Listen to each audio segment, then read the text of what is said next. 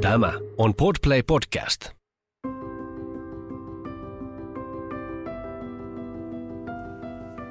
Tämä on Keskeneräiset äidit podcast. Sinulle, joka haluat kasvaa lempeästi kohti omanlaistasi äitiyttä, samaa tahtia lastesi kanssa, onnistuen ja epäonnistuen, omaa tietäsi etsien. Olet lämpimästi tervetullut mukaan.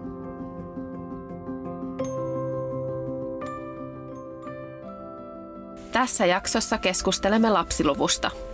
Mitä tilastot kertovat suomalaisten perheiden lapsiluvusta? Millaiset asiat vaikuttavat perheen lapsilukuun? Pohdimme sitä, miksi lapsiluku ei ole vain päätettävissä oleva asia, ja tuomme esiin syitä sille, miksi asiat eivät aina toteudu toiveiden mukaisesti. Lopuksi käsittelemme myös lasten ikäeroa. Jakson aikana kuulet myös podcastin kuuntelijoiden kokemuksia. Oikein lämpimästi tervetuloa kuuntelemaan taas keskeneräisiä äitejä. Mahtavaa, että olet tullut taas meidän kanssa miettimään erilaisia teemoja ja tänään aiheena on lapsiluku, jonka Petra heitti tuossa ehkä kuukausi sitten ja sitten laitettiin se tänne listalle. Mä olin eka sillä, että joo joo, hyvä aihe ja ei ole kauhean ajankohtainen, niin saadaan semmoiset suht kevyet keskustelut. Ja sitten me katsottiin, tai ollaan alettu katsoa semmoista Petran suosittelemaa sarjaa kuin This is Us ja sitten oli jakso, missä he miettivät sitä lastensaantia. Ja sitten sen jälkeen tajusin, että hetkinen, että se, että me ajatellaan, että tämä ei ole ajankohtaista, niin sekin on valinta. Ja sitten alkoi miettimään näitä teemoja. Tuli jopa semmoista niin kuin surua ja vähän niin kuin luopumistakin tietyistä asioista, mitä ei ollut tajunnut, kun oli ajatellut vaan, että no tämä ei ole nyt ajankohtaista. Mm. Joo, mä tunnistan kyllä ton luopumisen tunteen. Kyllä, samaistun tohon. Se on muuten tosi hyvä sarja. Hyvä, Se on, on. Suositus siis muillekin, This is Us. Mm. Kattakaa sitä. Joo, tänään puhutaan lapsi luvusta ja, ja tämä on itse asiassa yllättävän herkkä ja koskettava teema. Um, ja tämän jakson kuunteleminen voi herättää kaiken näköisiä tunteita, niin kuin aina kaiken näköisistä myönteisistä ja iloisista kiitollisuuden tunteista ahdistukseen, suruun, pelkoon, kateuteen, pettymykseen. Um, ja mä tuossa aiemmin ennen tätä jakson tekemistä niin kyselin meidän somessa teidän ajatuksia ja kokemuksia ja saatiin paljon viestejä. Lämmin kiitos niistä jo nyt. Ää, saatiin muutamilta lapsettomuudesta kärsiviltä viestejä siitä, että tämä aihe on heille tosi haastava. Ää, saatiin myös viestejä suurperheestä haaveilevalta, joka kertoo, että hän häpeää puhua ääneen hänen toiveesta saada suuri perhe. Saatiin viestejä suurperheellisiltä, joita harmitti ja ärsytti ja ärsyttää, että heidän perhekokoaan kommentoidaan, hämmästellään, kauhistellaan tai jopa annetaan ehkäisyneuvontaa. Kaiken näköisiä kokemuksia liittyy tähän teemaan ja tässä jaksossa me tullaan kertomaan, jakamaan näitä teidän lähettämiä kokemuksia. Ja iso kiitos niistä ja ihan kaikkia me ei saatu tähän jaksoon mukaan, mutta sun jakama kokemus on vaikuttanut tämän jakson rakenteeseen. Sitten me halutaan vielä sanoa tässä kohtaa, ennen kuin hypätään tähän teemaan, niin jos sä olet raskaana ää, tai tämä aihe on muuten sulle todella herkkä, jossa haluat nyt vaalia sellaista raskatus, raskaus, raskatus, raskaus- ja synnytysrauhaa, niin me halutaan tässä kohtaa mainita tosiaan, että me tuodaan esiin myös joitain kuulijoiden vaikeita kokemuksia ja tunteita liittyen muun muassa raskauksiin ja synnytyksiin. Ja jos sellaisten kuunteleminen ei tässä hetkessä tunnu sun mielestä hyvältä, niin oot täysin vapaa jättämään tämän jakson väliin tai voit siirtyä eteenpäin kohtaan, jossa me kerrotaan itse meidän perheen lapsiluvuista tai siihen kohtaan, jossa me käsitellään tätä ikäeroasiaa. Löydät nämä minuuttikohdat ilmoitettuna tästä jakson jaksokuvauksesta.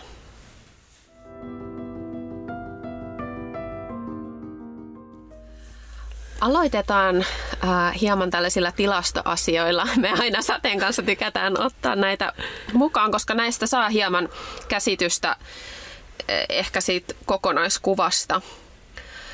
Äh, Suomessa pikkulapsiperheiden määrä on vähentynyt lähes viidenneksellä 2010-luvun aikana. Ja lapsiperheiden keskimääräinen lapsiluku on 1,85, eli hieman alle kaksi lasta. Ja luku on pysynyt aika vakaana lasten määrän pienenemisestä huolimatta.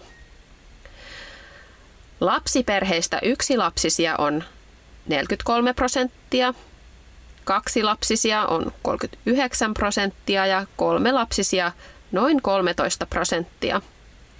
Ja viidessä prosentissa lapsiperheistä oli vähintään neljä alle 18-vuotiaista lasta. Ja nykyään alle puolella 30-vuotiaista naisista on lapsia, eli vanhemmuus on tavallaan siirtynyt sinne myöhemmille ikävuosille, joka saa meidät kolmikymppiset kyllä kuulostamaan tosi vanhoilta, kun mä sanon myöhemmät ikävuodet. Toi jollain tavalla jopa ehkä yllättää. Mm. Ehkä se liittyy myös siihen, että minkälaisia perheitä on lähipiirissä. Että jotenkin ei olisi ajatellut, että yksilapset perheet on enemmistössä. Mutta toki kun lastensaatikia nousee, niin silloin ne mahdollisuudetkin vähenee. Ja silloin myös se ei ole enää yhtä itse päätettävissä kuin aikaisemmin tai niin kuin nuorempana, vaikka silloinkaan se ei ole täysin itse päätettävissä.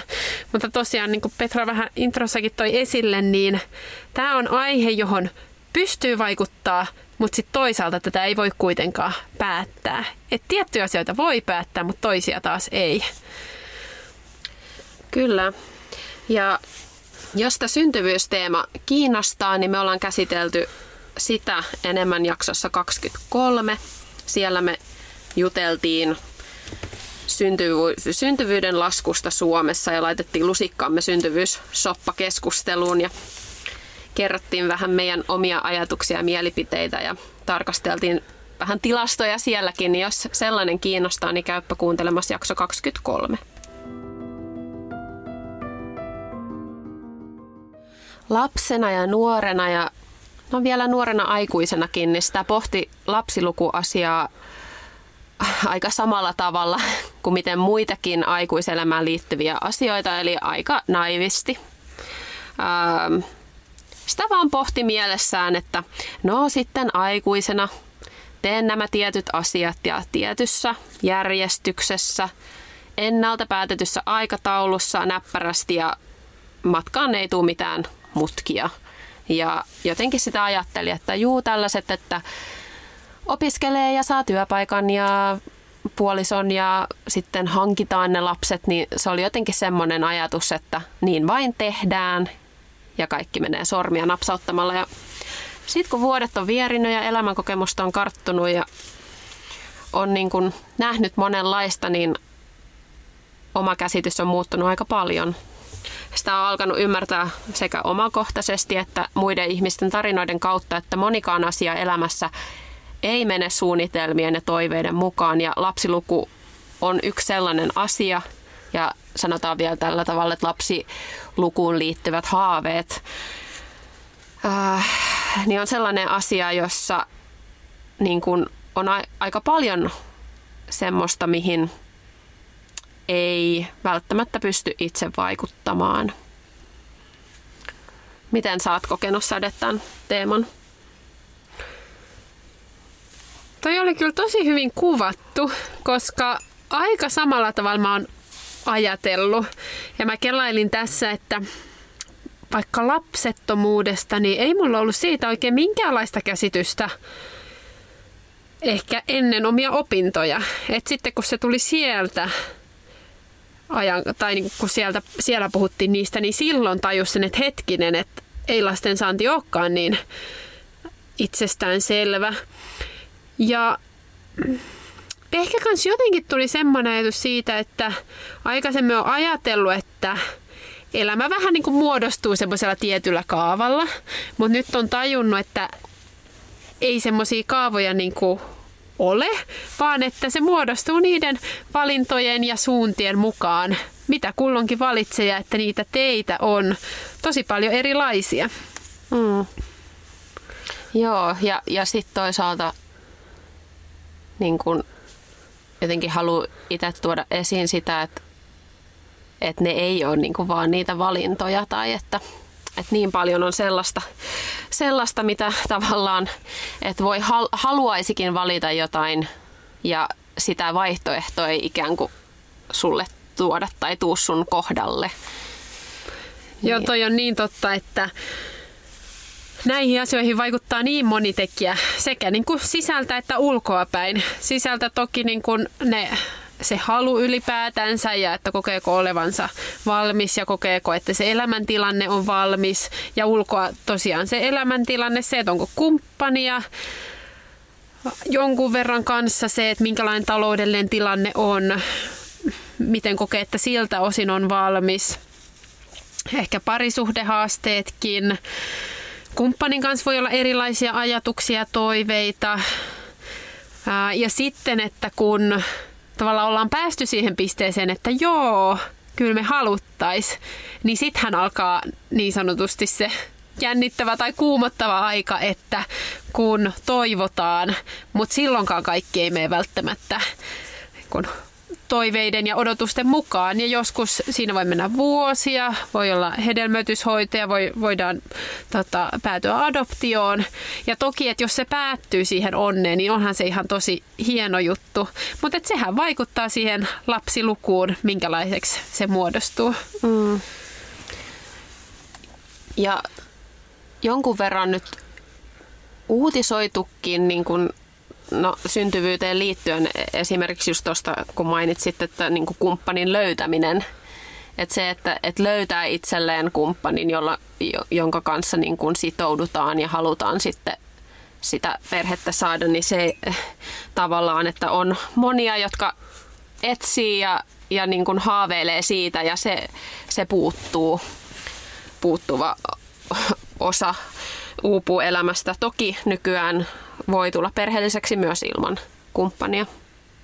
Ja sitten tuohon varallisuuteen liittyen, niin, niin hedelmö, hedelmöityshoidot ja muutenkin niin kun avun saaminen siihen ei ole mitään ihan ilmaista. Että, että sekin on sellainen, joiden kanssa osa painia, mistä löytyy rahat sitten, jos tarvitsee apua enemmän.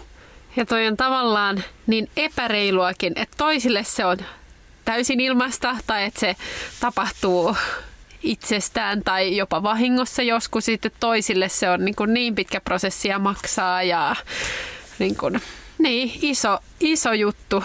Mutta se on näitä elämäasioita, että ei, ei aina mene niin kuin ajatusten mukaan. Mä jaan tähän kohtaan meidän yhden kuuntelijan lähettämän kokemuksen heidän tilanteesta. Olen puolisoni kanssa kipuillut tätä asiaa noin kuusi vuotta. Kipuilumme liittyy siihen, että olemme tahattomasti lapsettomia ja eläviä lapsia meillä ei vielä ole. Itselleni tämä ajatus lapsiluvun pohtimisesta tuntuu tosi surulliselta, koska oma tie lapsiperheeksi on ollut niin kivinen. En edes uskalla haaveilla useammasta lapsesta tällä hetkellä, vaikka olemme aina toivoneet vähintään kahta lasta. Meidän lapsilukuamme määrittelee siis pitkälti lapsettomuushoidot. Tuohon listaan jotenkin ah, haluaisin, mitä Säde äsken tuossa niin jako noita joitain, joitain ajatuksia, niin jatkaa vielä sellaisella, että ää, perheen lapsilukuun voi vaikuttaa myös lapsen sairaus tai vammaisuus. Arki voi olla tosi kuormittavaa ja vaativaa ja sairas, vammainen tai muita haasteita kokeva lapsi voi vaatia tosi paljon hoivaa ja huolenpitoa ja joskus se tieto esimerkiksi siitä, että on todennäköistä, että seuraavakin lapsi olisi sairas tai vammainen, voi olla niin lohduton, että perheessä päätetään, että lapsilukua ei kasvateta. Sitten muidenkin läheisten, vaikka terveystilanne, puolison sairastuminen tai omien vanhempien tai joku muu tämmöinen yllättävä, yllättävä tilanne, joku vesivahinko asunnossa tai monet tämmöiset yllättävät voi kans vaikuttaa siihen, että hetkinen, että nyt ei ole oikeasti hyvä, hyvä hetki. Pari kuuntelijaa jako tähän liittyen heidän ajatuksiaan. Meillä on 25 prosentin mahdollisuus, että seuraavakin lapsi olisi erityislapsi. Arki on nyt jo kuormittavaa ja haastavaa.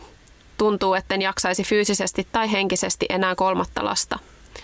Meidän erityislapsi ei pysty itse liikkumaan ja hän tarvitsee kaikessa apua. Miten hoitaisin häntä ja uutta vauvaa? Yksi kuuntelija sanoi tämmöisen ajatuksen, että haaveilen kolmannesta lapsesta, mutta allergiaperheen jaksaminen on jo koetuksella. Sellainen ähm, tavallaan varmaan jokaisen vanhemman pahin pelko ja tragedia, jota on niin kuin, nähnyt itsekin äh, omassa lähe, lähipiirissä lähivuosien aikana on se, että oma lapsi voi kuolla ää, joko kohdussa tai sitten myöhemmin. Ja jotenkin halutaan sanoa ääneen se, että vaikka lapsi ei ole läsnä täällä, niin hän on aina silti osa sitä perhettä ja perheen lapsilukua. Eli tavallaan perheen lapsiluku ei ole ainoastaan niin kuin ne lapset, jotka ovat täällä läsnä elossa, vaan, vaan se, se, siinä on mukana tavallaan kaikki, kaikki lapset, jotka perhe, perhe on saanut. Mutta sitten toisaalta näiden tällaisten niin kun, haasteiden lisäksi niin on paljon sellaisia psyykkisiä haasteita, jotka vaikuttaa aika voimakkaastikin lapsilukupohdintoihin. Ja monien näiden taustalla on pelko jollain tavalla, pelko, joka perustuu mielikuviin tai muiden ihmisten kokemuksiin tai sitten omakohtaisiin kokemuksiin ja omakohtaiseen tilanteeseen. Ja näitä on nyt niin kuin, tavallaan jaettu meille erityisesti sellaisilta, joilla on esimerkiksi jo yksi lapsi. Eli nämä mietityttää e-, erityisesti sitten siinä, että, että halutaanko ja uskalletaanko yrittää useampaa lasta. Näitä tällaisia tilanteita on esimerkiksi vaikea raskausaika ja hyperemeesi, joka on niin, niin rajua ja rankkaa raskaana olevalle, että se vaatii erityisen paljon voimavaroja sitten lähteä siihen koitokseen uudelleen. No äsken jo mainittiinkin nämä voimavarat ja jaksaminen, varsinkin sitten jos ei ole tukiverkkoa siinä lähellä, niin, niin se mietityttää ilman muuta. Voi jopa miettiä sitä, että kadutaanko me, että jos me nyt saadaan, saadaan vielä yksi lapsi tähän katraaseen, niin kadutaanko me sitä jollain tasolla. Sitten voi olla erinäisiä haasteita jo olemassa olevan lapsen kanssa ja, ja joudutaan pohtia, että pystytäänkö, pystytäänkö olemaan vanhempia vielä useammalle. Tällaiset asiat niin kuin urapohdinnat voi pelottaa ja mietityttää suuresti, että onko tavallaan varaa uran kannalta tehdä lisää lapsia ja miten, miten uran käy sitten. Eritahtisuus kumppanin kanssa on aika monelle kipeä aihe. Yksi haluaa lisää lapsia ja toinen ei. Joskus se on eritahtisuus niin kuin tavallaan ajallisesti, eli yksi olisi valmis nyt ja toinen ei ole vielä valmis ja joskus se voi olla tavallaan semmoinen lopullinen erimielisyys siitä, että toinen haluaisi vielä ja toinen ei missään tapauksessa enää yhtäkään halua. Sitten erilaiset haasteet ja koetut epäonnistumiset esimerkiksi imetyksen suhteen voi voi tota, mietityttää ja, ja jos on kokenut esimerkiksi synnytyksen jälkeisen masennuksen, niin saattaa pelottaa, että mitä jos uudestaan sairastuu. Ja sitten halutaan tuoda esiin vielä ihan todella tärkeä teema, eli synnytystrauma, käsittelemätön synnytystrauma, joka tutkitusti vaikuttaa ää, joko yhden tai molempien perheessä olevan aikuisen haluun kasvattaa perhettä. Mulle tuli noista mieleen, että use, useimman nä, näistä kohdalla niin näitä ei voi niinku etukäteen aavistaa. Et sitten kun tulee se ensimmäinen lapsi, niin sitten nämä realisoituu. Ja joskus on voinut olla vaikka perheessä jotain samanlaista tai omalla äitillä, niin jotain voi aavistaa, mutta sitten monia ei. Ja se on myös osittain tätä elämän tavallaan kulkua, että me ei voida kaikkea tietää etukäteen.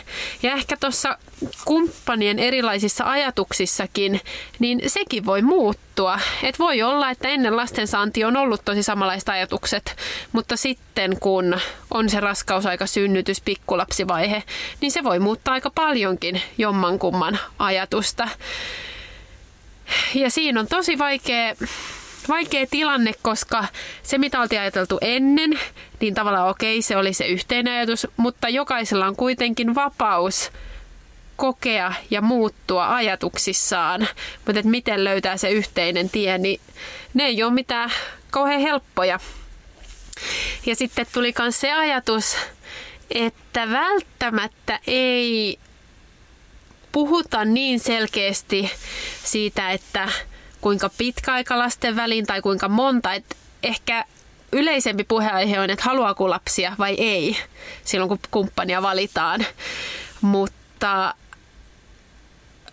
varmaan saattaa olla, että niistä jotkut puhuu, mutta että se voi olla semmoinen, mistä ei tule niin puhuttua. Ja niin kuin sanot, niin se on tosi ö, herkästi myös muuttuva asia. Siis joko siihen suuntaan, että ehkä onkin avoin sille, että voisi olla isompi perhe kuin oli ajatellut, tai sitten erinäisistä syistä ei halukkaan niin, niin monta alasta kuin oli ajatellut. Tuo oli musta tosi tärkeää, että sä tavallaan toit esiin just tuon nä- näkökulman, että, että kun asiat menee eri tavalla kuin oli ajatellut. Ja jotenkin näihin teemoihin, niistä viesteistä, mitä me saatiin, niin se on aika sellainen – no tavallaan aika ytimessä siellä, että miksi nämä asiat voi olla niin kipeitä, koska ne on niin eri tavalla kuin oli itsensä kohdalle ajatellut. Ja se on, mikä ikinä se tilanne onkaan, niin siinä on tosi paljon työstettävää. Ja sen voi ehkä kokea jollain tavalla epäonnistumisenakin, että hei, että mä en pystynyt elämään sen mun unelman tai ajatuksen mukaan, että mä oon heikompi, vaikka niin kun se ei lähtökohtaisesti ole heikkoutta tai vahvuutta, vaan se on sitä elämän, miten elämä tapahtuu.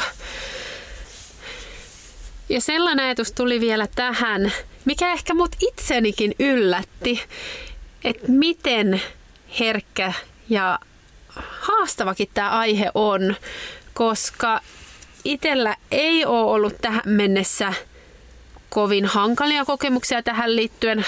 Tuolla myöhemmin nyt kerrotaan, että minkälaisia ajatuksia ja kokemuksia on ollut.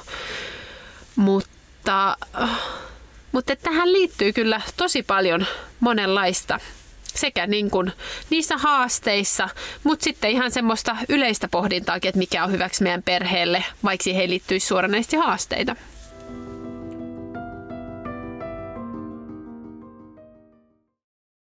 Me kyseltiin tosiaan meidän kuulijoilta kokemuksia aiheeseen liittyen ja nyt me luetaan vähän niitä ja jaetaan, että minkälaisia ajatuksia tämä herätti. Olen aina ajatellut, että haluan useamman lapsen, mielellään 2-3 vuoden ikäerolla. Asiat eivät kuitenkaan menneet niin kuin suunnittelin. Ensimmäisessä raskaudessa minulla oli hyperemeesi eli vaikea raskauspahoinvointi. Oksensin läpi raskauden. Neljä ensimmäistä kuukautta olin toistuvasti sairaalassa pahan nestehukan ja aliravitsemuksen takia. Toisen puolikkaan oksensin kerran päivässä. Monesti kuulee, että raskaudet ovat erilaisia, mutta hyperemeesin kohdalla on todennäköistä, että se uusiutuu seuraavissa raskauksissa, jos ensimmäinen on ollut paha. Tästä syystä ajatukseni lapsiluvusta ovat muuttuneet. Haluan, että kroppani ja mieleni toipuvat ensimmäisestä raskaudesta ennen kuin edes suunnittelemme toista lasta. Mieheni on sitä mieltä, että yksi lapsi on tarpeeksi, eikä riski uudesta hyperemeesiraskaudesta ja kaikista sen seurauksista, kuten pitkät sairaalajaksot, poissaolo esikoisen elämästä ja mahdollisesti raskauden jälkeinen masennus, ole sen arvoista. Tämän vuoksi olen aina kateellinen perheille, joilla on mahdollista saada lapsia pienellä ikäerolla. Olen kateellinen äideille, jotka voivat osallistua lapsensa elämään raskauden aikana – enää minulle ei ole mahdoton se viiden vuoden ikäerokaan, ja olen jopa alkanut totutella ajatukseen, ettei toista lasta tule koskaan, niin kipeältä kuin se tuntuukin.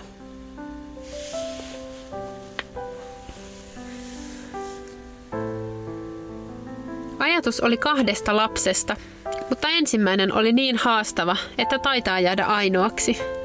Olen prosessoinut asian niin, että lapsen haastavuus ei ole lapsen syytä, tietenkään. Mutta olen todennut, että me vanhemmat olemme persooniltamme ja tyyppeinä sellaisia, että useampi lapsi ei sovi meille.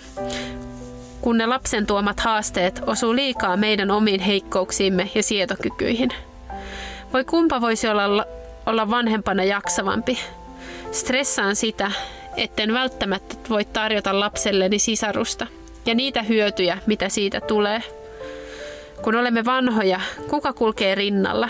Kenen kanssa hän viettää joulut, kun meitä ei enää ole? Tällaisia asioita stressaan ja kannan huolta. Oma toiveeni tai haaveeni oli se, että teen lapset lyhyellä aikavälillä. Kun meidän esikoinen oli yksi vuotias, niin puoliso sanoi, ettei halua lapsia moneen vuoteen, jos ei koskaan. Tämä oli itselleni suuri shokki. Kun asiasta keskusteltiin, hän koki sen painostuksena ja siitä asiasta ei kovinkaan puhuttu, koska puoliso koki sen painostuksena. Itse olisin halunnut lisää lapsia, puoliso ei, ainakaan vuosin, joten itse koen sen niin, ettei koskaan. Suunnitelmissa oli useampi lapsi ja ydinperheelämä, kunnes mies päätti, ettei haluakaan sitä. Eniten tällä hetkellä mietin ja toivon, että mies haluaisi toisenkin lapsen jossain vaiheessa. Esikoinen oli toivottu. Raskauden koin olevan aika helppo, mutta painonnousu oli henkisesti raskasta. Synnytyksestä jäi ikäviä tunteita, kun kaikki ei mennyt loppuvaiheessa kuten toivoin. Lapsi aloitti elämänsä lastenosastolla ja osittain siksi imetys ei onnistunut ollenkaan. Koin epäonnistumisen ja masennuksen tunteita paljon vauvavuoden aikana. Olimme muutenkin kahden ja puolen ensimmäisen vuoden aikana todella väsyneitä valvomisesta ja vanhemmuuden opettelusta. Tiesin melko varhain, etten halua kokea samaa enää koskaan. Ja aina kun kuulin jonkun läheisen odottavan toista lasta pienellä ikäerolla, mietin, miten he sen jaksavat. Lapsi on nyt kolme ja puoli vuotta ja ehkä nyt asioita käsiteltyäni alan olla valmis ajattelemaan toista lasta. Koen hieman syyllisyyttä, ettemme ole tehneet leikkikaveria esikoiselle, sillä useat perheet ympärillämme ovat saaneet lapsia 2-3 vuoden ikäerolla. Lapsilukuun, lapsien ikäeroon tai lapsen saamiseen ei pysty aina itse vaikuttamaan. Onneksi lääketiede pystyy meitä auttamaan siinä, että meidän on mahdollista saada lapsia – sillä ilman sitä meillä ei olisi lasta. Olen ikuisesti kiitollinen siitä, että saimme apua lapsihaaveen toteuttamiseen ja se onnistui. Tämän kaiken jälkeen on erityisen ihmeellistä, jos tämän yhden lisäksi suotaisiin onni saada vielä toinen lapsi. Ikäeron soisin olevan maltillinen, mutta sitä ei tiedä kuinka käy. Omia voimavarojaan ei voi tietää etukäteen. Voi ajatella ja kuvitella ja luulla, mutta ihminen ei tiedä, miten reagoi ennen kuin on todellisessa tilanteessa. Neljännen lapsen jälkeen, joka on siis erityislapsi, on koko ajan tuntunut siltä, että kaikki on vähän liikaa. Sen jälkeen on tullut kuitenkin vielä yksi suunniteltu lapsi ja yksi täysin suunnittelematon. Viides itki koko ensimmäisen vuoden ja ajattelin, että never again. Sitten tulikin yllätys. Ja vaikka aluksi itkin, että miten tulen selviämään, niin kuudes on tehnyt meidän koko perheelle niin hyvää. Jokainen lapsi on opettanut mua eri tavalla ja auttanut ymmärtämään erilaisia asioita. Lapset myös kasvaa koko ajan. Äitiys muuttuu jatkuvasti. Se on erilaista koko ajan. Oli lapsiluku mikä tahansa. Olen haaveillut aina kahdesta tai kolmesta lapsesta ja suunnitelmissa olikin yrittää toista lasta pienehköllä ikäerolla. Keskoslapsen saamisen jälkeen kipuilen asian kanssa kuitenkin tosi pahasti, sillä riski uusimiselle on kuitenkin olemassa. Jaksaisimmeko tämän kaiken uudestaan? Kestäisikö mun terveys? Entä jos seuraavalla kerralla ei kävisi näin hyvä tuuri? Puolison kanssa käydään tästä vaikeita keskusteluja, koska hänelle toinen lapsi on tärkeä haave ja olen nyt ensisijaisesti se, joka peloissaan jarruttelee. Haluan ajatella, että joskus vielä, mutta se vaatisi sen, että olen henkisesti valmistautunut kokemaan kaiken uudestaan. Mikä on toisaalta nurinkurista, koska sille hän on, sitä on aina antauduttava, kun lapsista haaveilee, että mitä vaan voi käydä, oli jotain taustalla tai ei. Vastasyntyneiden teholla tarjottiin hyvin aktiivisesti psykiatrisen sairaanhoitajan palveluita kaikille, ja vaikka aluksi olin sitä mieltä, etten tarvitse, niin onneksi otin vastaan kuitenkin. Siitä jäi pitkäaikainen hyvä kontakti, johon voin edelleen tarvittaessa olla yhteydessä.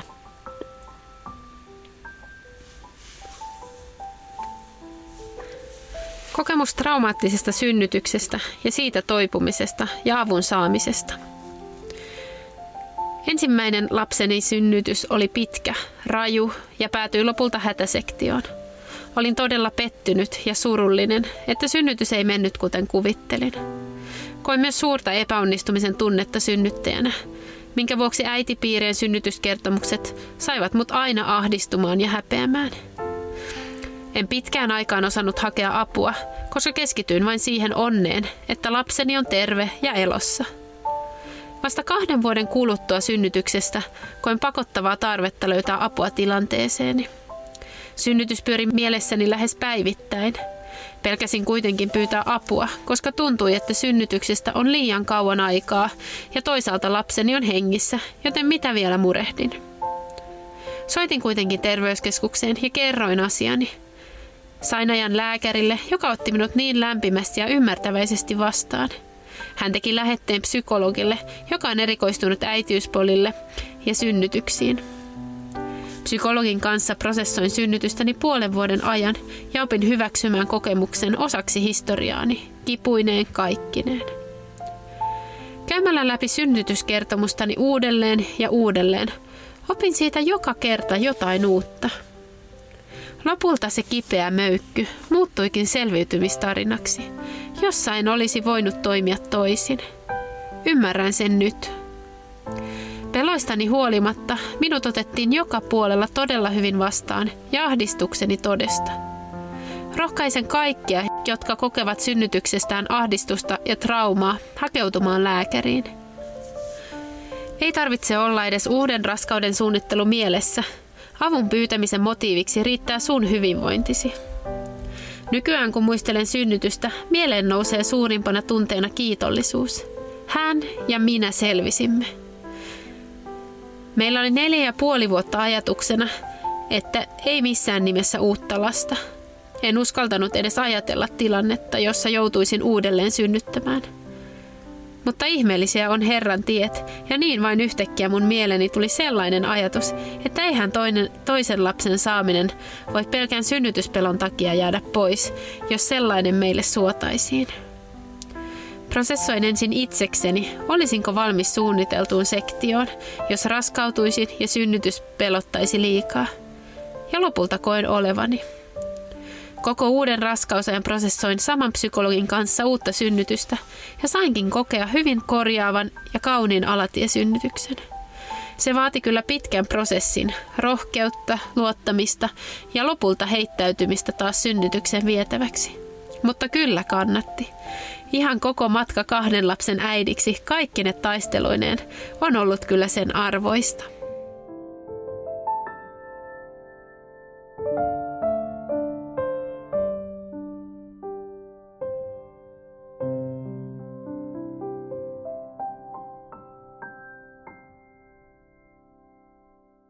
Sanotaan vielä tosi iso kiitos teille, jotka jaoitte näitä kokemuksia. Meillä Petran kanssa ei ole aivan samanlaisia kokemuksia, joten on tosi arvokas, että me saadaan jakaa näitä meidän kuulijoille, koska me uskotaan, että meidän kuulijoissa on paljon sellaisia, jotka on käynyt tämmöisiä samanlaisia läpi. Ja ehkä näiden avulla voi rohkaistua näkemään sen kokemuksen eri tavalla ja ehkä hakemaan myös apua. Mä tuli tästä viimeisestä kanssa se ajatus, että siis et vitsi miten hienoa, että hän haki sitä apua, jolloin se kokemus tai sen kokemuksen ei enää tarvi olla se, joka pyörii mielessä ja tuo sitä ahdistusta ja kun en mä nyt ymmärtänyt tosta, että se olisi hallinnut elämää, mutta kuitenkin on semmoisena varjona. Ja sitten kun hakee apua, niin se voi ainakin niin kuin se vaikutus voi vähentyä tai parhaassa tapauksessa niin kuin hän kuvasi, niin muuttua selviytymistarinaksi, että pystyy löytämään sieltä myös niitä niin rohkaisevia puolia. Ja iso kiitos jakamisesta, että haluatte niitä omia kokemuksia tuoda rohkaisuksi muille. Joo, lämmin kiitos. Nämä oli todella koskettavia ja vaikka nämä ei ole sellaisia ehkä tyypillisiä kahvipöytäkeskusteluja ja näihin liittyy niitä niin kuin hankalia tunteita, just ehkä syyllisyyttä ja häpeää ja, ja kateutta ja kaikkea, niin nyt jotenkin tuntuu tosi arvokkaalta, että nyt tässä hetkessä ollaan saatu tuoda näitä esiin ja jotenkin yhdessä pysähtyy näiden äärelle. Ja, ja vaikka itsellä ei olisi ollut mitään vastaavia haasteita ja lapsiluku on lähinnä semmoinen iloinen tai kutkuttava aihe, niin ehkä kaikilla meillä jollain tavalla voi ymmärrys toisten tilanteesta vähän laajentua, että tosi monenlaisia tilanteita on. Siis aivan ehdottomasti. Ja itselläkin, niin kuin sä sanoit, niin oli ajatellut, että lapsiluku on semmoinen aika niin kuin, ehkä jopa neutraali aihe. Mutta eihän näistä puhuta, että et kuka toisi esille nimenomaan kahvipöytäkeskustelussa, että tämä on näin herkkä aihe, että joidenkin ystävien kanssa saattaa tulla esille, mutta tosi harvoin, niin sen takia tämä on aihe, joka on siellä pinnan alla paljon enemmän kuin mitä ajatellaan, niin on kyllä merkityksellistä, että otettiin tämä ja saatiin teidän kokemuksia.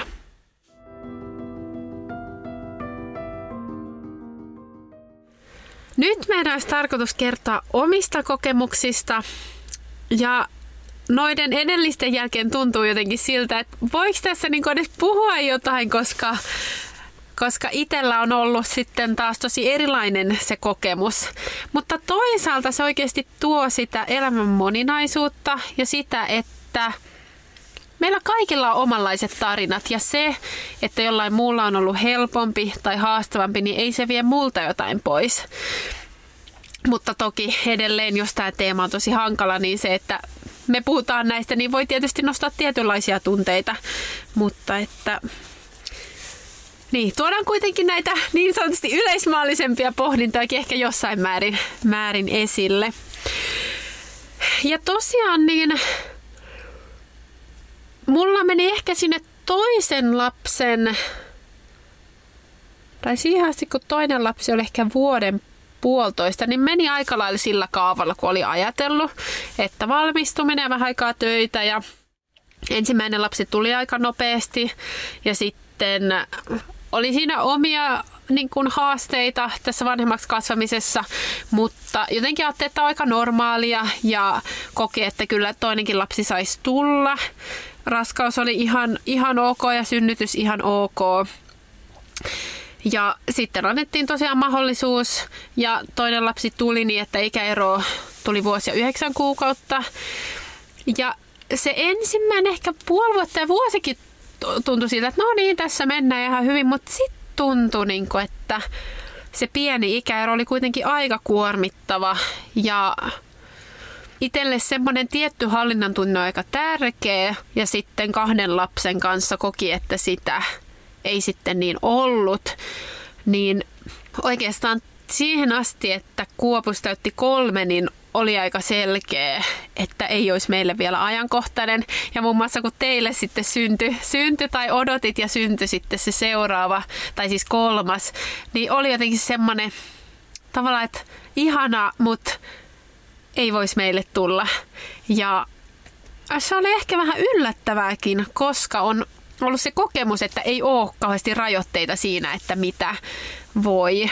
Ja tosiaan sitten kun miettin tätä teemaa, niin mä olin ajatellut, että no, että me tiedetään, että meillä ei ole nyt sitten tasajankohtaista, että vaikka niin kuin nyt tämän vuoden aikana ollut se tunne, että voisikin tulla, niin meillä on ensi vuodelle ehkä suunnitelmissa lähteä ulkomaille, joten ajatellaan, että se ei olisi nyt hyvä vaihe, koska ajatuksena, että molemmat voisi siellä tehdä sitten omia tutkimuksia eteenpäin ja että lapset on nyt hyvän ikäisiä siihen, että lähdetään perheenä niin sitten oli vaan ajatellut, että okei, se ei ole ajankohtaista nyt, mutta sitten kun oli just toi sarja ja alettiin miettiä, että niin, että koska ei sitten olisi ajankohtaista ja tajus sen, että hetken, että siihen tulee oikeasti aika pitkä ikäero sitten, jos tulisi vielä. Ei sekä ole täysin päätetty, että halutaanko me lisää lapsia, mutta periaatteessa ollaan avoimia sille, että, että voiskin olla. Ja mulla on ollut semmoinen ajatus siitä, että semmoinen niin porukka lapsia olisi tosi ihana. Että vähän niin kuin voidaan mennä joihinkin paikkoihin ja kaikkia kiinnostaa se. Mutta sitten tajus sen, että hetkinen, että tällä meidän etenemisellä se ei ole mahdollista.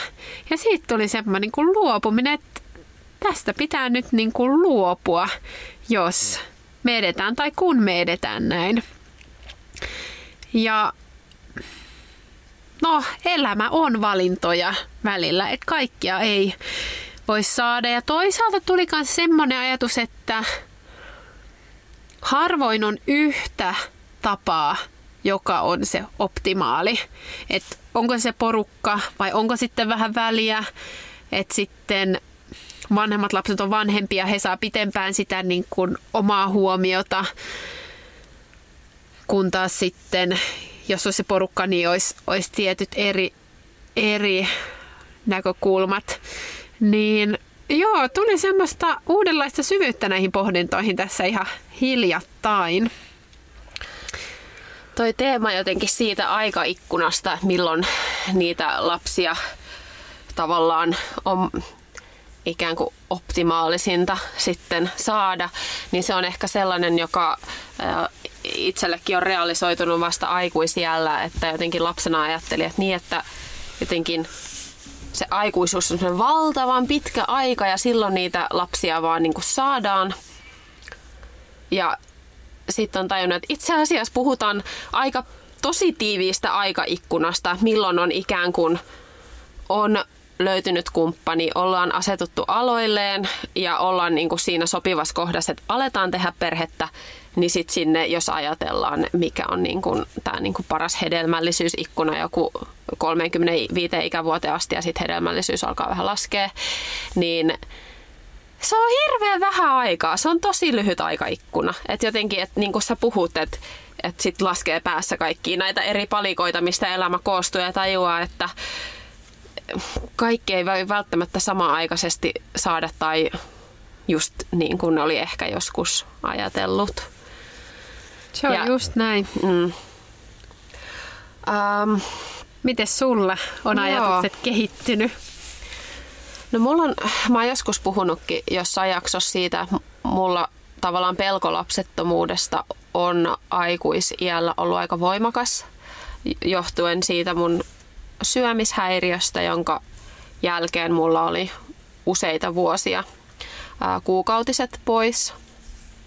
Ää, ja mä oon, mä, niin kuin mä oon sanonutkin, niin se on niin kuin ollut mun suurin elämänhaave ihan sieltä yhdeksän kuisena mä oon alkanut leikkiä nukeilla ja, ja siitä eteenpäin kaikki ystäväni kirjat, niin mitä haluan olla isona, niin se on ollut aina se, että äiti ja jossain vaiheessa tuli sitten opettaja sinne, mutta että äiti on ollut se suurin haave ja, ja se on myöskin se asia, joka silloin herätti mut siitä syömishäiriöstä, että pelästytti mut, kun mä tajusin, että apua, että mä saatan sabotoida ne haaveet täysin. Ja, ja sen, sen vuoksi mulla oli aika voimakas tarve alkaa yrittää, yrittää lasta vaikka meillä oli opinnot kesken ja tavallaan ei todellakaan ollut mikään niin kuin, ää, paketti valmiina jotenkin siihen, vaan että halusin vaan alkaa yrittää se varmuuden vuoksi, että jos olisikin haastavaa ja, ja tota, tiesin, että, että haluan useamman lapsen ja mies on sanonut, että kaksi on hyvä. Mä ajatellut, että no, kolme olisi hyvä tai vaikka enemmän. Että jos niin kuin, että suurperheellinen, niin kuin, että se olisi jotenkin aivan ihanaa, että olisi valtava lauma niitä. Ah.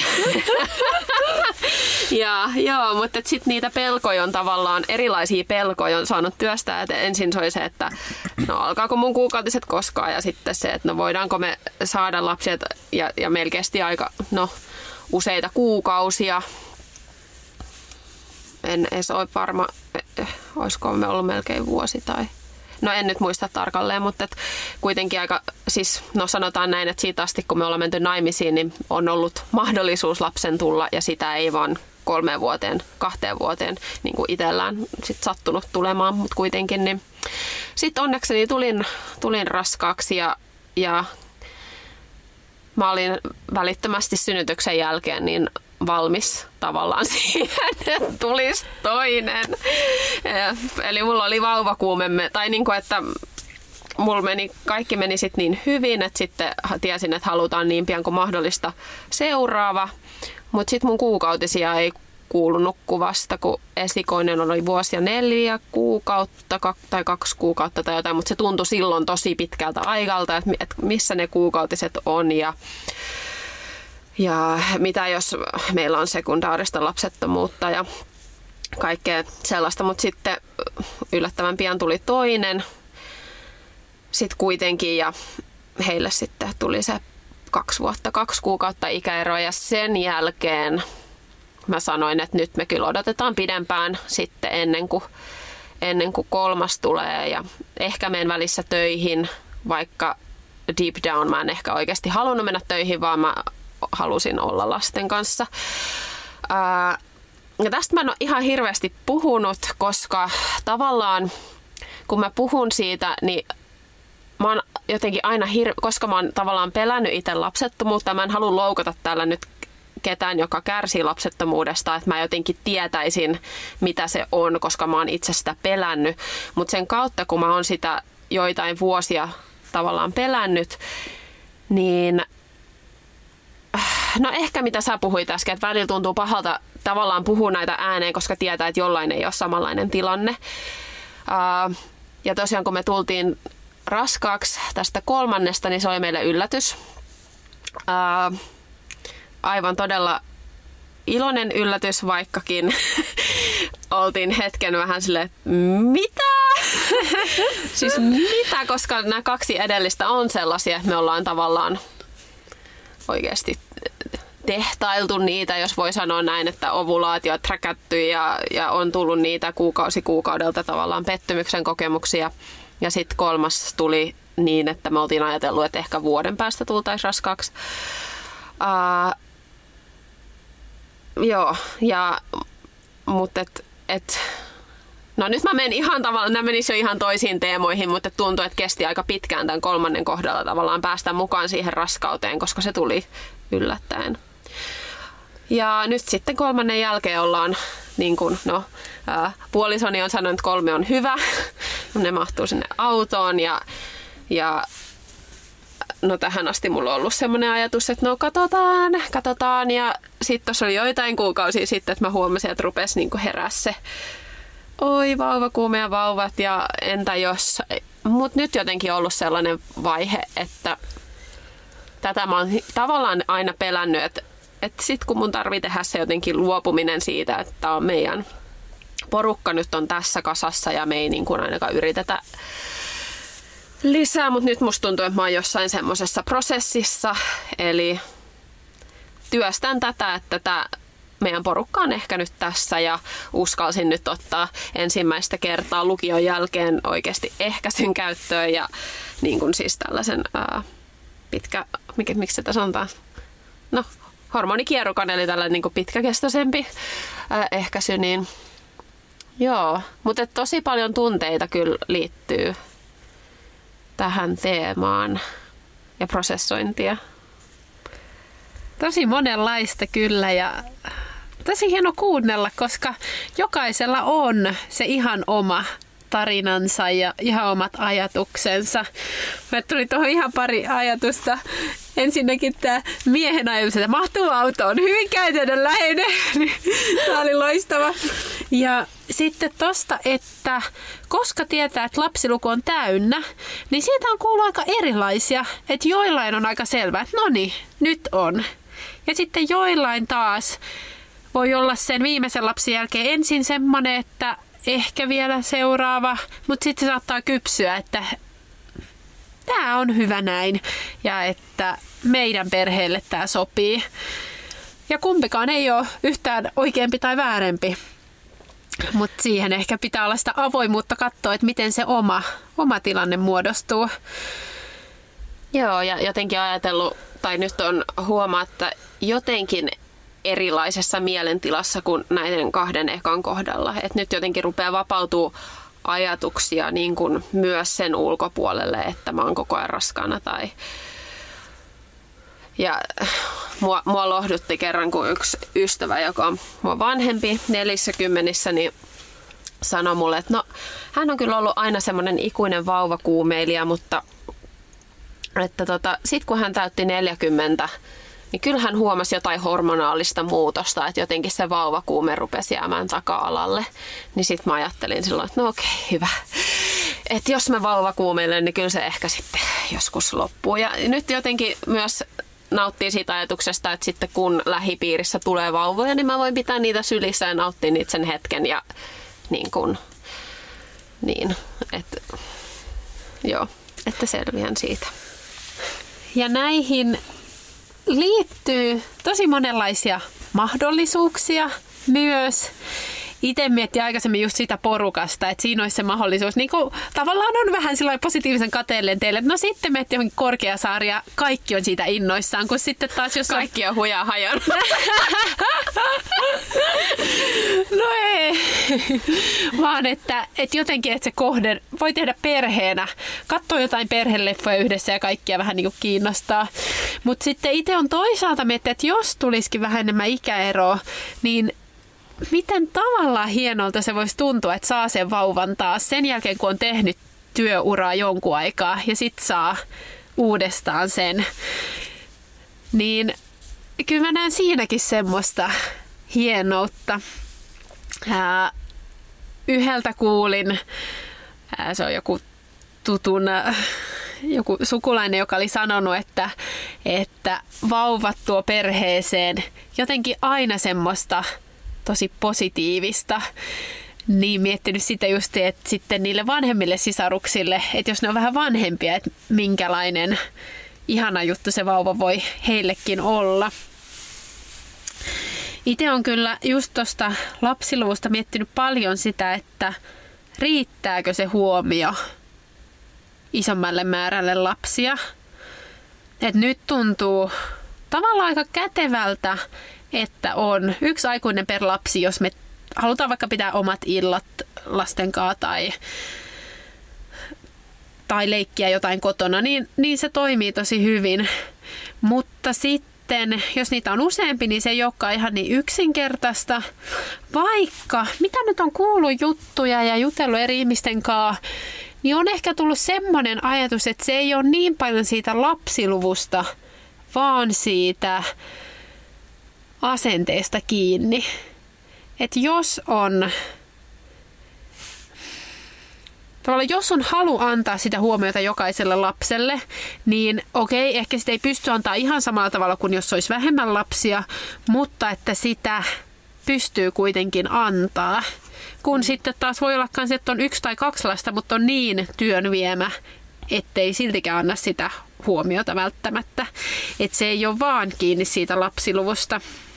Ei, ja jotenkin lisäisin tuohon myös, että se on myös niistä lapsista kiinni, että jos on, jos on äh, vaikka kovin vilkkaita lapsia tai sellaisia, jotka niin kuin tavallaan tarvitsee paljon tai on temperamentiltaan sellainen lapsi, että hän tarvitsee paljon huomiota tai ohjausta siellä arjessa tai on erityislapsi tai muuta, niin, niin kuin, että niin monet asiat vaikuttaa siihen, että, että tavallaan se on totta, että kun on kaksi lasta, niin aikuiset jakaantuu, mutta sitten toisaalta se on niinku sellainen, että No jos sulla on neljä hyvin rauhallista lasta, niin se voi olla helpompaa kuin että on kaksi hyvin vilkasta tai mitä ikinä. Että tosi vaikea vertailla. Uh, ja just se, että niin kuin, nämä on niin sellaisia asioita, että lopulta et voi tietää, että no puhutaan näistä niin ikäeroista vielä, mutta että et niin paljon on semmoista tuntematonta, mitä ei voi ennalta tietää, että no millainen se olisi se uusin jäsen, joka tulee perheeseen. Ja, ja niin kuin, et siinä on niin monista tekijöistä kyse, että tota, et välillä moni varmasti haluaisi, että ne saisi tietää, että saisinko nyt tietää jostain, että miten tämä kuvio menisi. Saisinko tietää varmat skenaariot ja sitten teen valinnan, mutta sitten lopulta joutuu tavallaan aina heittäytymään tuntemattomaan, teki millaisen päätöksen vaan. Että... Toi on kyllä niin pelottavaa, jännittävää, mutta sitten myös kutkuttavaa se, että minkälainen tyyppi siihen meidän perheeseen voisi tulla lisäksi. Mulla on yksi tyyppi, joka on sanonut, että kun hän on miettinyt seuraavaa lasta, niin hän on miettinyt, että jaksaisiko kaksoset. Koska se vähän niin kuin antaa sitä perspektiiviä, että jos tulisi erityislapsi tai jos tulisi jotain erityishaasteita, niin että jos on valmiiksi tosi kuormittunut tilanne, niin ei voi sata varmasti tietää, että tulee helppo tilanne. Niin se oli mun mielestä jollain tavalla hyvä ajatus. Toki niin kuin ei kaikkea tarvi laskelmoida ihan täysin, mutta sekin on ihan hyvä pitää mielessä.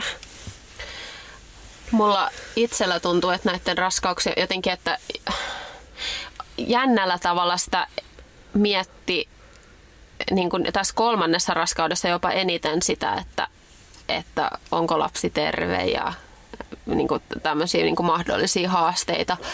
Ehkä sen takia, että kun on ollut pidempään äitinä, niin on niin kuin nähnyt paljon myös erilaisia niin kuin tarinoita.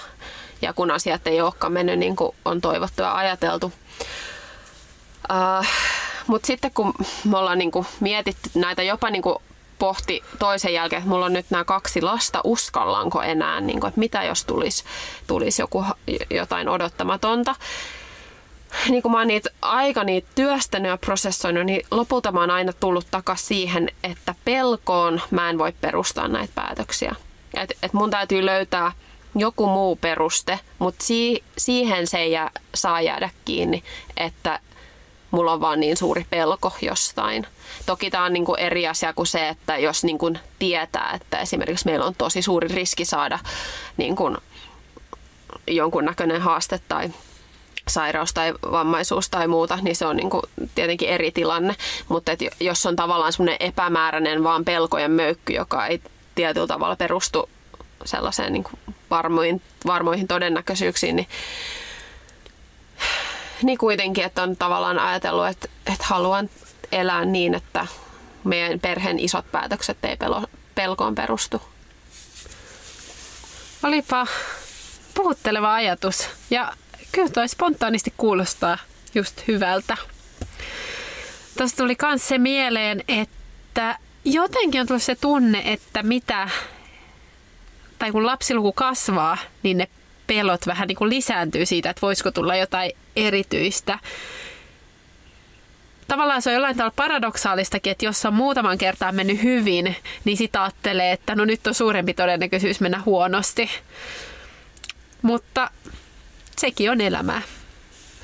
Niin ja se kertoo siis, miten herkkä tämä aihe on jotenkin, että, ja miten tuntematon. Että se on aina tuntematonta ja meillä ihmisillä saattaa olla tämmöinen outo tapa ajatella, että no mä oon jo saanut näin suuret lahjat, niin miksi mä saisin vielä? Totta. Mutta ehkä se ajatus, että, että jos kelailet tällaisia, niin sä et ole yksin näiden ajatusten kanssa. Meillä kaikki, tosi monille tulee tällaisia myös niin kuin, no, kaiken näköisiä ajatuksia.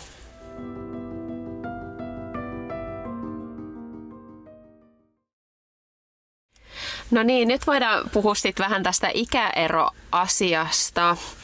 Kun mietitään perheen lapsiluku, niin aika monesti sitten pohditaan myös sitä, mikä on sopiva ikäero lapsille. Ja ajateltiin siitä nyt vielä puhua, koska ei olla nyt vielä tarpeeksi pitkästi puhuttu.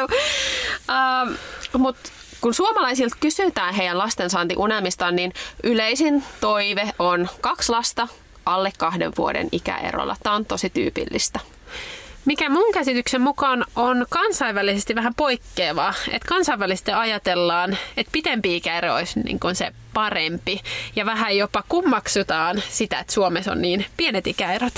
Joo, joo tämä on jännä. Ja, ja nykyään entistä useamman kohdalla tämä toive myös toteutuu. Uh, ja vuosi, niin kuin, vuosikymmenten aikana sisarusten syntymävälit on lyhentynyt. Ja tällä hetkellä noin 40 prosenttia toisista lapsista syntyy kahden vuoden sisällä ensimmäisen lapsen syntymästä.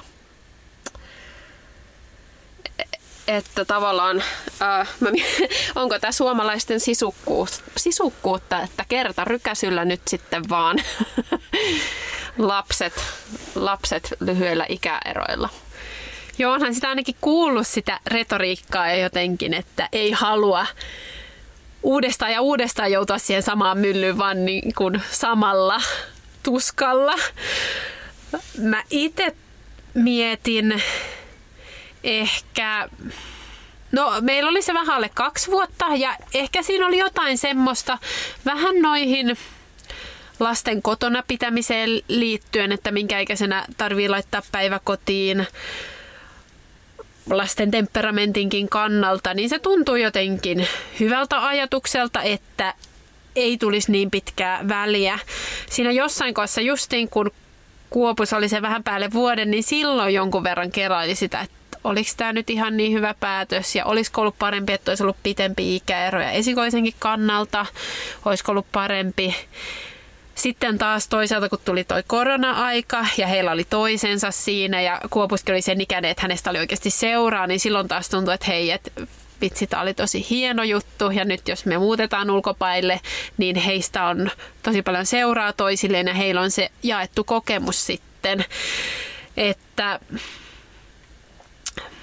jos miettii sitä äh, aikaa, kun oli haastavampaa, niin – en mä nyt tiedä. No mä ajattelen, että mä en olisi osannut tehdä toisella tavalla ja tämä oli meidän tie ja ihan ollaan selvitty niin kuin pahemmitta, pahemmitta kolhuitta, mutta ehkä ajattelen, että asiat ei ole niin yksiselitteisiä kuin joskus ajatteli. Mm. Joo.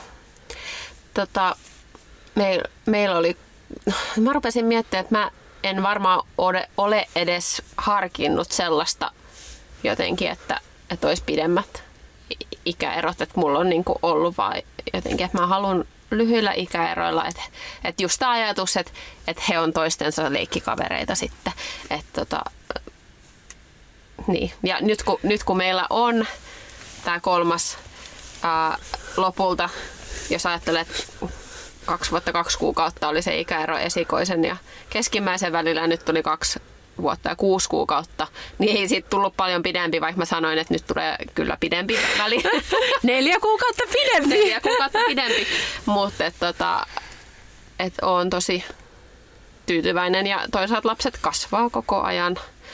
Uh, mutta mulla oli ehkä se, että mulla on sitten taas niin kun mun oma pikkusisko on pidempi ikäero, mikä oli toisaalta niin kuin ihanaa, mutta sitten omalla, niin kuin, että mä sain hoitaa häntä ja kaikkea tätä, mutta sitten jotenkin ajattelin, että, että no, että mä haluan, että, että se meidän kolmas lapsi ei sitten ole niin kuin kolmas pyörä, joka jää nyt nähtäväksi, koska e, meidän esikoinen ja keskimmäinen on todella tiivis kaksikko, niin, niin tota varmaan toisaalta jossain määrin aina kun on kolme, niin siihen syntyy niin kuin, varmaan tulee monenlaisia tällaisia tilanteita, missä niin kuin yhtä ehkä yritetään jättää. Et se on myös varmaan aika semmoinen niin ryhmädynaaminen juttu.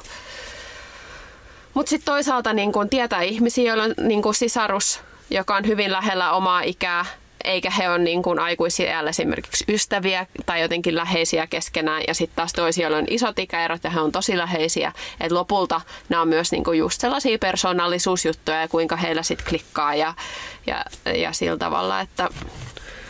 Mitä ei voi etukäteen edes tietää. Tällaisia ajatuksia te jaoitte meille ikäeroon liittyen. Ikäeroa on tulossa noin kaksi vuotta ja kolme kuukautta. Olisin toivonut pienempää. Biologia esti. Vauvavuodet yhdellä rykäisyllä. Ikäero on kolme vuotta kahdeksan kuukautta. Pelkkiä positiivisia puolia. Nykyään kaksivuotias ja viisivuotias leikkivät yhdessä, eivätkä tap- tappele. Pieni ikäero oli vauva-aikana raskasta. Nyt teini-iässä oikein hyvä. On vapaa-ajan seuraa toisistaan. Perheen iltatähti yhdeksän vuotta ikäeroa edelliseen on perheen neljävuotias maskotti. Meillä on kolme lasta, joista kaksi vanhinta ovat tyttöjä vuoden ja kahdeksan kuukauden ikäerolla. Toivotusti. Kaverit aikoinaan suhtautuivat tilanteeseen sanomalla, te olette hulluja. Nyttemmin he ovat kääntäneet kelkkansa, koska tytöt ovat toistensa parhaat kaverit, keksivät aina yhdessä leikkejä ja ottavat innoissaan myös taaperoikäisen pikkuveljensä mukaan, sillä ovat tottuneet sisarusten kesken touhuamaan. Tämä toki helpottaa minua, koska saan esimerkiksi laittaa ruokaa rauhassa eikä tarvitse toimia ohjelmatoimistona. Tässä ehkä tuli pääasiassa tämmöisiä positiivisia ajatuksia, mutta todetaan tosiaan, että kaikenlaisia mahdollisuuksia on ja oli ikäero mikä tahansa, niin temperamentit voi joko kohdata tai sitten ei. Tutkimuksissa on todettu, että lyhyt ikäero alle 27 kuukautta on yhteydessä tietynlaisiin riskeihin ja tässä kannattaa muistaa se, että nämä on tilastoja. Itsekin kun kuulin nämä tutkimukset ekaa kertaa, niin oli, oli, että oh no, mitä mä oon nyt tehnyt, että onko se pilannut lasteni elämän, kun valitsi lyhyen ikäeron.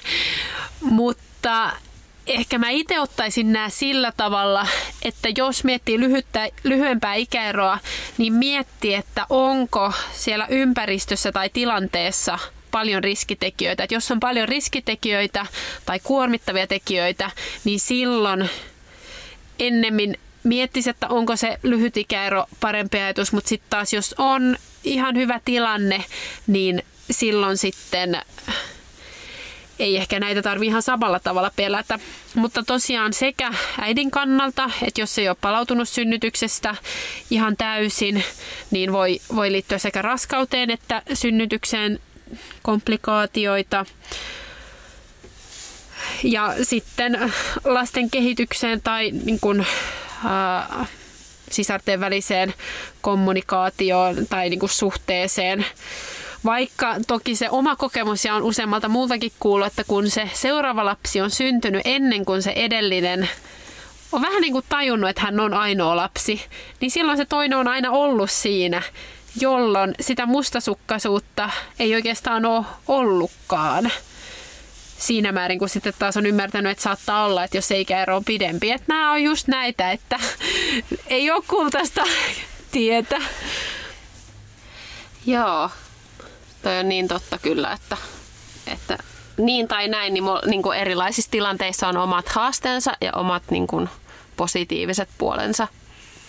Ja sitten voisi ehkä lisätä vielä sen, että että noissa pienissä ikäeroissa myös se avioeron riski on vähän korkeampi. Eli jos parisuhteessa on haasteita, niin silloin, jos on toivetta, että saisi useamman lapsen kuitenkin, niin se pieni ikäero voi laittaa siihen lisää kapuloita rattaisiin. Ja nämä voi olla just niitä tosi kipeitä, kipeitä kysymyksiä, että jos on tavallaan tosi haastavaa siellä parisuhteessa, mutta on silti ne, ne niin kuin, äh, lapsitoiveet ja on vaikka jo vähän enemmän ikää, niin, niin tota, se on tosi kipeä tilanne, tilanne pohtia. Joskus voi jopa tulla ero ennen kuin on ehditty sitten saamaan lisää lapsia ja silloinkin joutuu tavallaan sitten luopumaan ehkä haaveista ainakin toistaiseksi. Väestöliiton tutkimusprofessori Anna Rotkirsch tuo esiin sen, että että niin kuin yksi syy näihin lyhyisiin syntymäväleihin nykyään on se, että lapsia saadaan entistä vanhempina, mutta että niin kuin biologinen kiire ei ainoastaan selitä tätä nykyistä tiivistä tahtia. Uh, Mutta hänen ajatus oli selvästi tämä, että jos tähän uh, lapsi lukuun ja lastensaantitahtiin voi vaikuttaa, niin suositus on hänen mielestä selvä, että ikäero olisi hyvä olla vähintään kaksi vuotta ja 3-4 vuoden ikäerokaan ei ole pahasta, mitä hän perusteli just näillä, mitä niin kuin Säde sanoi, mutta no tässä me kaksi, no, no meillä on tullut just vähintään se kaksi vuotta, mutta et ei paljon enempää. Eli sä oot tässä niinku vetänyt pitemmän korren, no ei. mutta et, tota, mutta et, ehkä ajattelisin, että et näissä asioissa niin kun, ää, nämä on tämmöisiä yleisiä suosituksia. Säde aina hyvin sanoo, että, että suositukset on suosituksia ja sitten kuitenkin jokaisen on itse pohdittava niin omasta elämästä käsin, että, että millaisia päätöksiä tekee tai näin. Mutta et, et sellaisia asioita, mitä voi pohtia, on, että onko, onko äiti toipunut edeltävästä synnytyksestä, onko voimia uuteen raskauteen, millainen vauvavuosi oli, miten siitä on puoli ja toisin selvitty henkisesti, millaiset perheen voimavarat on tällä hetkellä, millainen temperamentti ja persoonallisuus esikoisella on, onko esimerkiksi vaikeaa uhmaa, mustasukkaisuutta, nukkuuko hän. ja toisille pieni ikäero on niin kuin helpotus, saadaan kerralla homma pakettiin, niin sanotusti vaipparalli kerralla, kerralla ohi. Mutta toiset tarvii pidemmän hengähdyksen ja, ja toipumisen fyysisesti, henkisesti. Halutaan keskittyä välillä johonkin muuhun, että niin kun e, ei ole yhtä oikeaa tapaa toimia ja sitten taas palataan siihen, että lopulta näin sit aina edes ole niitä niin päätösasioita.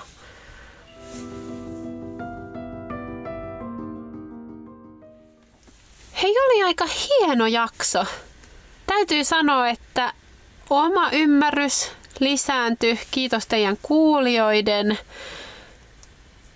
Ja niin, haluan vaan lähettää lämpöä semmosille, joille tämä on haastava teema, viisautta semmosille, joille tämä on ajankohtainen teema, kiitollisuutta niille, joilla asiat on mennyt hyvin – ja ehkä meille kaikille semmoista ymmärrystä toinen toisiamme kohtaan, että ne valinnat, mitä me tehdään, niin niihin vaikuttaa tosi monenlaiset eri asiat, tosi, tosi monenlaiset eri taustat. Ja yleensä kuitenkin kaikki tekee niitä valintoja sen perusteella, että mikä, minkä ajattelee olevan meidän perheelle parhaaksi. Hmm. Ja välillä elämä yllättää ja, ja tavallaan sitten mennään siihen suuntaan, mitä se, se yllätys elämään tuo. Joo, kiitos ihan todella paljon näistä kaikista erilaisista kokemuksista, niistä, jotka me luettiin nyt ääneen, myös niistä, joita, joita ei nyt luettu ääneen. Jotenkin loppuun haluan äh, niin sanoa vielä sen, että että omista toiveista saa puhua, omista iloista saa, saa iloita, saa puhua, mutta voi puhua myös omista haasteista siellä, missä se tuntuu, tuntuu hyvältä. Yritetään ymmärtää, että on tosi erilaisia kokemuksia. Sallitaan itsellemme ne tunteet, mitä me koetaan, ja sallitaan toisille heidän tunteensa. Että on tota, kyllä tosi, tosi tärkeä teema. Joo, aika semmoinen tyhjä, tyhjentynyt olo. Tämä oli tosi, joo, tyhjä, tyhjä, tyhjä olo. Siis sellainen, että pysähtynyt tämän teeman äärellä, niin tuntuu merkitykselliseltä. Mutta hei, nyt me päästetään teidät jatkamaan teidän puuhastelua ja teidän päiviä. Meille saa laittaa viestiä, olisi tosi, tosi kiva kuulla palautetta jaksosta. Myös siitä onnistutteko me käsittelemään herkkää aihetta hyvällä tavalla, mm. joka, johon meillä ei itsellä ole sitä samaa näkökulmaa ja sitten toisaalta muitakin ajatuksia. Joo. Joo, niitä voi laittaa siellä Instagramissa at keskeneräiset äidit podcast ja sinne tulee myös sitten meidän viikkokysymys. Ja toivotaan tosi paljon, että tämä oli sullekin antoisa. Meille tämä oli antoisa.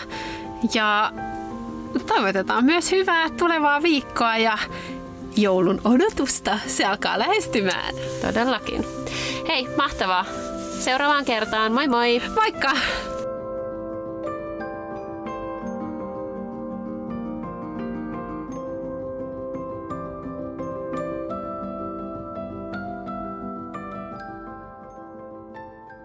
Keskeneräiset äidit podcast.